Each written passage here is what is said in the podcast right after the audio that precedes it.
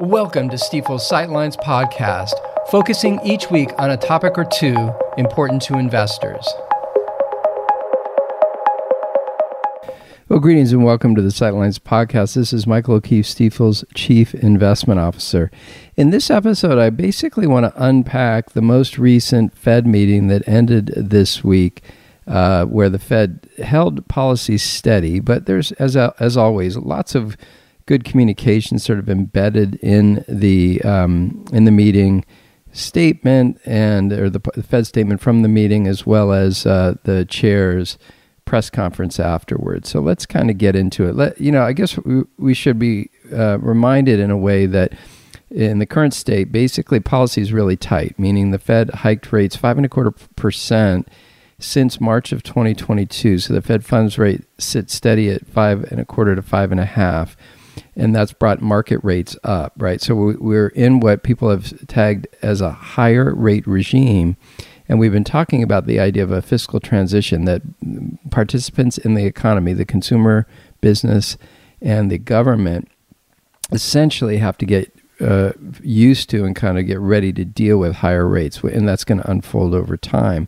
So, yeah, certainly everybody keeps an eye on what's going on with the Fed uh, and in some ways staying uh, steady in terms of rates and and uh, continued, you know, modest or methodical reduction of their balance sheet is in some ways all good, but it is a restrictive policy, and we should expect to see.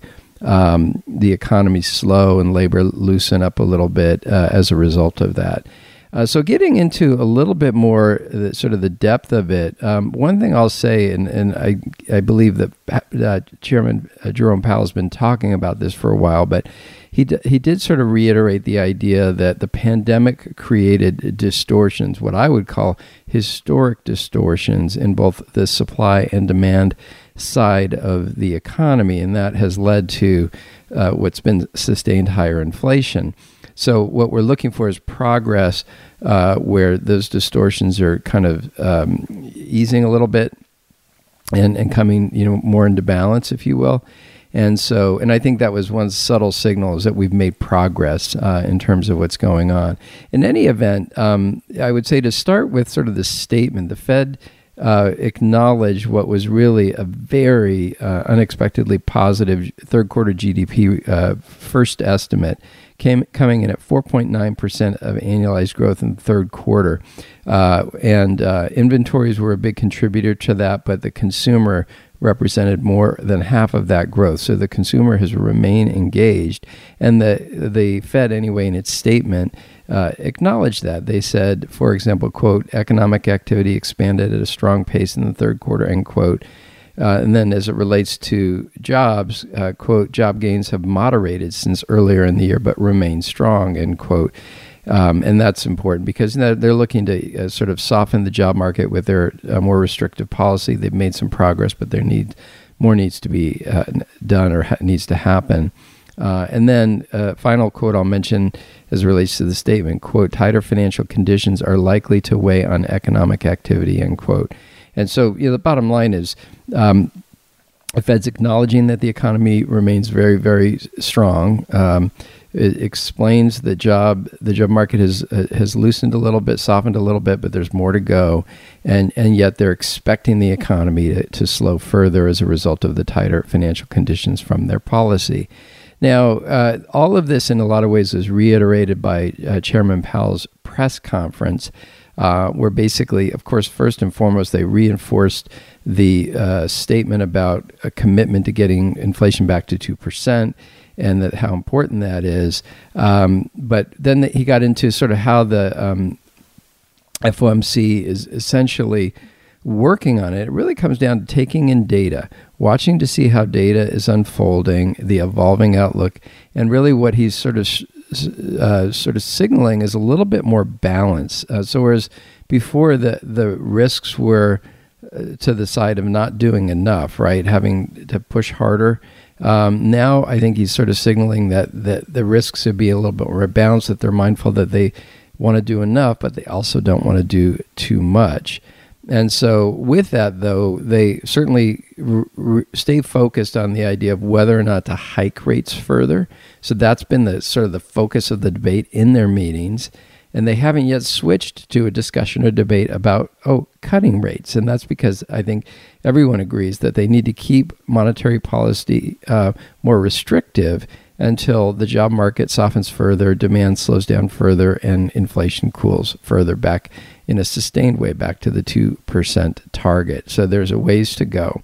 Now, again, I mentioned the idea that this, these historic distortions, um, both on the supply and demand side of things, uh, have really been a probably the key contributor to runaway inflation. Um, and so this restrictive policy uh, is expected to basically um, unwind those distortions a little bit. Um, obviously, on the supply side, things have opened back up, so the supply chain challenges have eased. You know, there's certainly people back in the workforce and, and able to engage in the economy, and things are kind of moving. You know, deliveries and getting done, all that. On the demand side, you know, we've seen things like excess savings from pandemic support that, frankly, has been spent down. So the the incremental demand as a result of having that money, extra money in the pocket, in one's pocket, that's probably going to ease a little bit. So again, people are watching for uh, some slowdown, if you will, in the economy. Now, I'll just uh, sort of end where I began. Um, we we are are mindful that the market is really pricing in a higher rate regime. So uh, you think a ten-year uh, Treasury rate in the four to five, five and a half percent range. Really, the the yield curve infers that we're there for the next 30 years. And um, with that, we're in a fiscal, we're beginning a fiscal transition where consumers have to deal with a higher cost of debt, businesses have to deal with a higher cost of debt, and then at least eventually the government has to deal with a higher cost of debt combined with operating at a deficit, meaning building up the debt further. And so that those forces are going to kind of come into play, and we're going to see pockets of the economy experience, frankly, a little bit of pain as it relates to sort of dealing with the higher cost of debt as a result of these higher interest rates.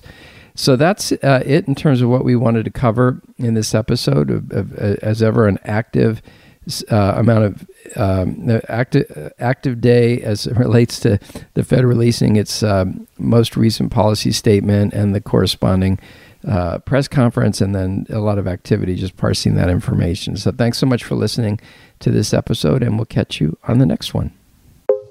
Thanks again for listening to Stifel's Sightlines. Be sure to subscribe wherever you're listening to automatically receive each week's podcast in your feed.